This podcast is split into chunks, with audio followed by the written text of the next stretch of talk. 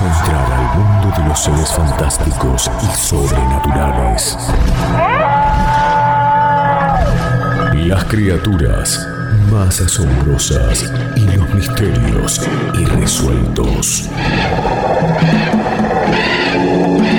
Es el momento de la leyenda y el misterio.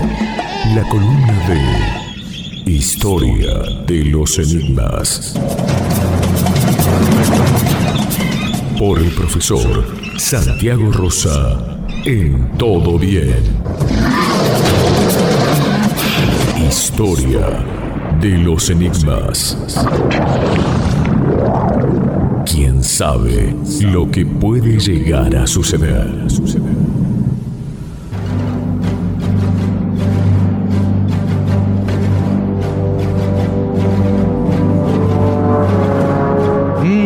Yo lo presento y me voy, Daniela. ¿Sí? ¿Te das wiki? Sí, sí, porque ya, ya sé de qué va a hablar hoy y a mí me da mucho miedo, así que le digo eh, buen día, bienvenido Santiago Rosa. Hola Diego, ¿cómo estás? Bien, ya con esa voz. Ay, sí. ya me da miedo. Ya. Hoy tenemos un tema así para preocuparnos, Diego. Sí, sí, sí. ¿De sí, qué sí. vamos a hablar? Un tema, Me da un miedo. tema que no es ajeno, Sí. Dani, no es ajeno a ninguno de nosotros, porque vamos a hablar de los seres de las pesadillas, los misteriosos seres de las pesadillas. Y uno, eh, es un tema que ya habíamos abordado, el tema de los sueños, el tema de las pesadillas, pero bueno, yo anoche me preparé, eh, me hice un opíparo banquete, eh, comí hasta reventar y me acosté boca abajo, muy a mi Ah, pesar, boca abajo, claro. pero bueno, Las pesadillas que eh, para tenido. tener pesadilla. Claro. Sí, sí, sí.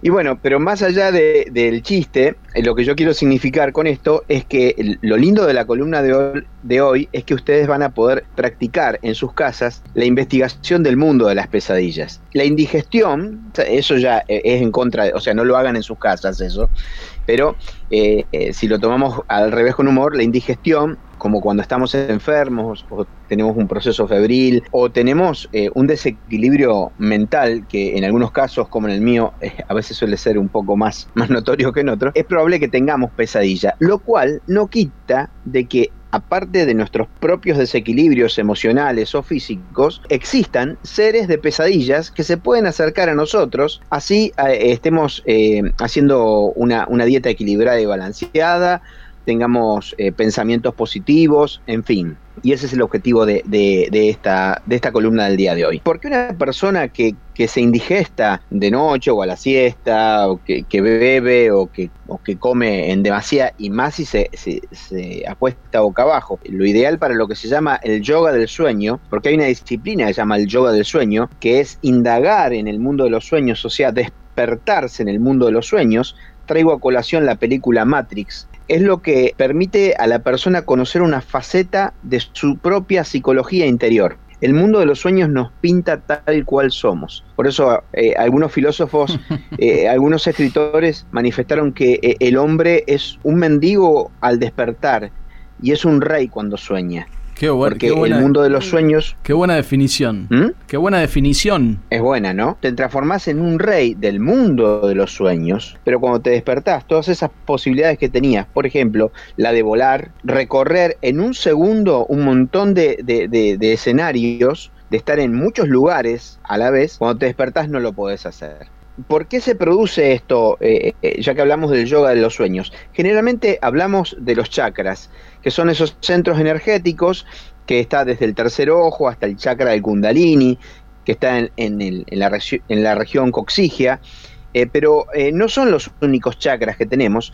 Y en el vientre, en la parte de abajo del vientre, tenemos los chakras infernales. O sea, los libros de esoterismo oriental hablan de los chakras infernales que se abren cuando, por ejemplo, tenemos una indigestión o bien cuando se consumen drogas. Miren qué interesante lo que estoy contando. Porque, eh, eh, a ver, eh, aquel que consume drogas, de- depende el tipo de droga que sea, porque no todas son alucinógenas, pero las drogas que producen procesos alucinatorios son drogas que abren esos chakras del vientre, los chakras inferiores o infernales, y las visiones que se tienen son de mundos infernales, aunque parezcan mundos psicodélicos y poéticos, si ustedes quieran. O sea, la pregunta sería, ¿uno puede tener la misma experiencia? Porque a veces se le pregunta a una persona que se droga, ¿qué es lo lindo? Bueno, dice, te transportás a otro mundo. ¿Podés tener la misma experiencia sin las drogas? Sí. De eso habla ampliamente el yoga, la meditación, las, las corrientes orientales, maestros que mediante la hiperventilación, técnicas de respiración y muchas cosas más que no implican consumir drogas, tienen experiencias mucho más vastas y por tanto mucho menos nocivas para la persona. Lo que pasa es que no nos damos a la, a la costumbre de indagar. ¿Pero qué son las pesadillas? Las pesadillas son parte del mundo de los sueños. Dicen los orientales que cuando una persona se va a dormir, lo que se produce es la separación del cuerpo y el alma. Pero no tengan miedo, porque no se separan eh, definitivamente. La separación definitiva se, se produce en el momento exacto de la muerte, y es un instante, es un segundo. Entonces, el alma envuelta en lo que se llama el cuerpo astral, visita ese mundo astral, que es el mundo de los sueños. Acá los oyentes me van a decir, yo nunca soñé nada, yo no sueño nada. No, no, no, no. Yo les garantizo que todos soñamos y soñamos abundantemente. Que no los recordemos, y hay técnicas para recordar los sueños, no significa que no soñemos, pero yo les garantizo que todos soñamos. Y todos vamos a ese mundo astral, se habla de, una conexión que existe entre el alma y el cuerpo. Los yogis lo llaman el antakarana. Lomsan Rampa lo llamaba el cordón de plata, que es un, vínculo energético que permite que el alma visite el mundo de los sueños. Y el mundo de los sueños tiene dos partes. Tiene una parte como la parte de la tierra, con algunas diferencias. La persona que aprende a despertarse en un sueño puede eh, atravesar objetos, o puede atravesar una pared, como lo hacen los fantasmas. De hecho, los fantasmas están en el mundo astral. Y a veces hay como puertas o visos que nos permiten verlos. Y también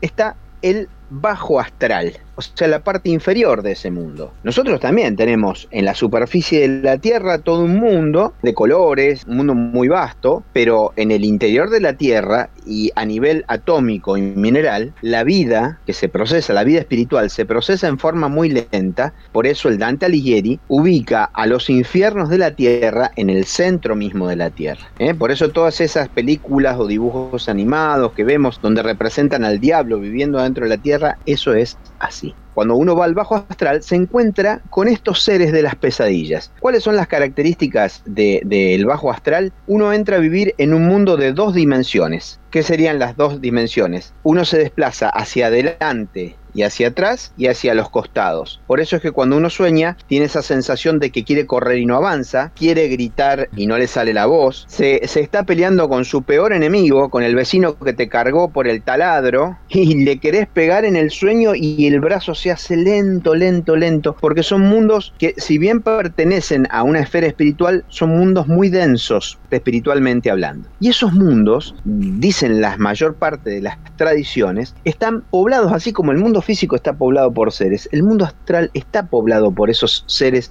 de las pesadillas. Y, y ahí entramos en un tema bastante particular, porque uno dice, las pesadillas no son creaciones de nuestra mente y de nuestra imaginación. En parte sí, porque el mundo astral tiene como una frontera muy limitada con el mundo mental, pero no es el mundo mental. ¿sí? Exactamente, eh, nosotros podríamos hacer una correlación, si ahí me lo apunta un amigo, eh, eh, a veces eh, una ciudad tiene sus lugares lindos y tiene sus suburbios, bueno, así también pasa en el mundo, en el mundo astral. Una cosa son los propios monstruos que uno tiene. existió una civilización que, que, manejó muy bien el oro, eran los escitas, justamente hoy hablabas vos de Rusia, toda la, la zona de las estepas de Rusia, ellos trabajaban muy bien el oro, entonces en sus procesos de excavar, esos pueblos primitivos excavaron restos de, dinosaurios. Y como se encontraron con esos huesos que, que, eran un pico curvo, unas dimensiones desproporcionadas, garras, pero a veces con la forma de un cuadrúpedo, se cree que, por ejemplo, de, esa, de esos, esas primeras culturas viene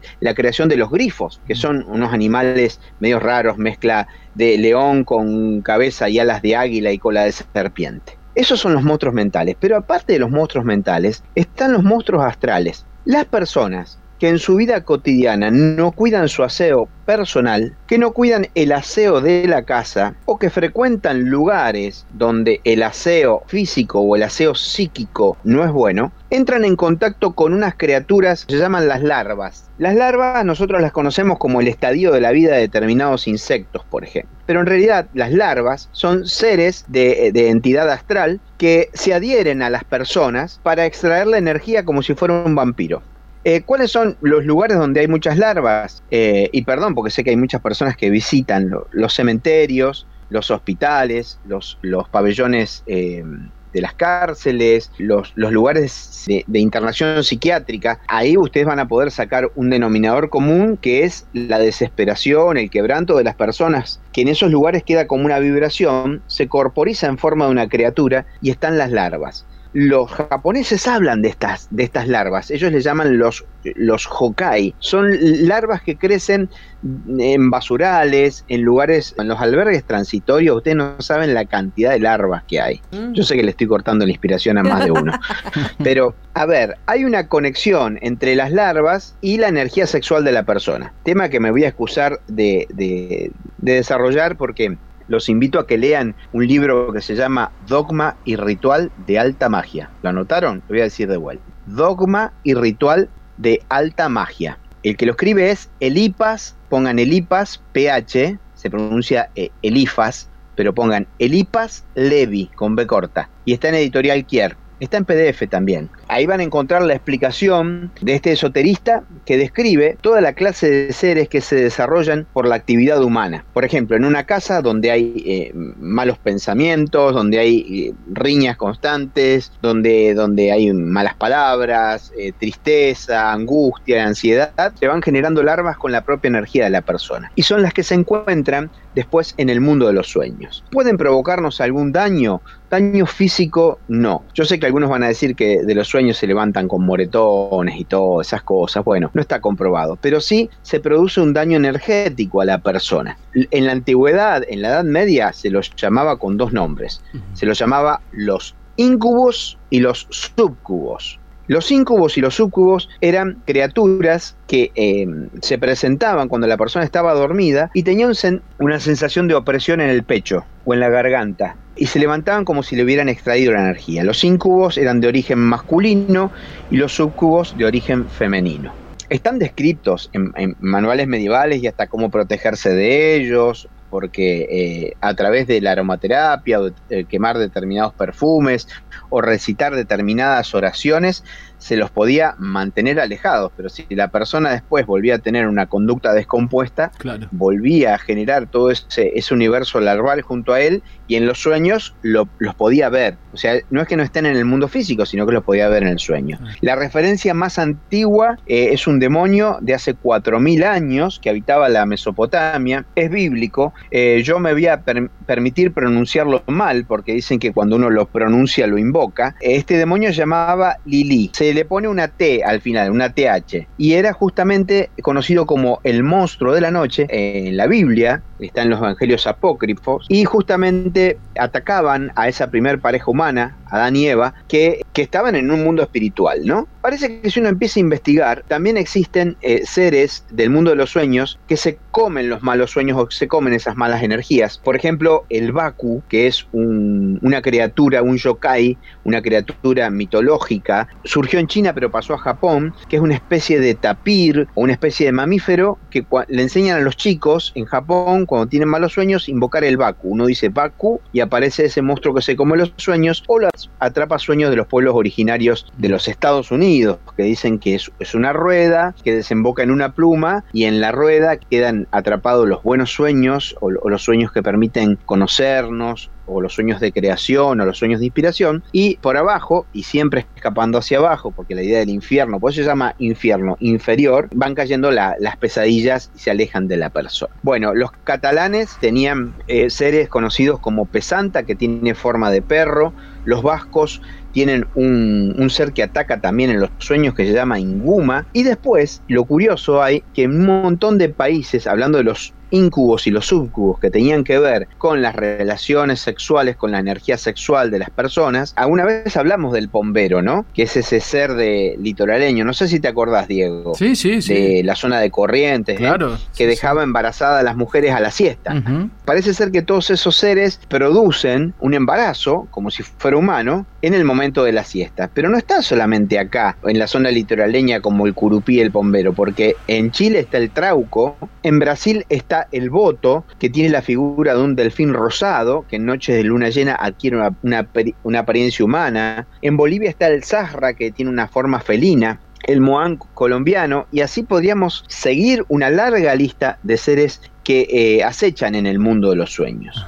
Hay eh, formas de protegerse, sí. ¿Cómo se hace? Y teniendo una manera equilibrada de sentir, pensar y actuar, que es lo más difícil. ¿Qué otras cosas se pueden hacer? Mantener limpio la habitación, mantener limpia la casa, mantenerla ventilada, la luz del sol es muy recomendable y sobre todo hacer lo que se llama una higiene mental, que esto, esto ya es muy difícil, eh, antes de dormir no tener contacto con ningún tipo de pantalla por lo menos una hora antes de ir a dormir. Ah, imposible imposible, ah, ¿no? Digo, hoy, los chicos. no, pero además hoy todo el mundo, por supuesto, dar un, pequeño porcentaje que no, pero te acostás a dormir, te vas con el celular a la, mesita de luz y antes de dormir haces un repaso por redes sociales, algún mensaje, qué sé yo, o sea, y después te dormís. O sea que digo, imposible que una hora antes eh, dejemos la pantalla antes de dormir.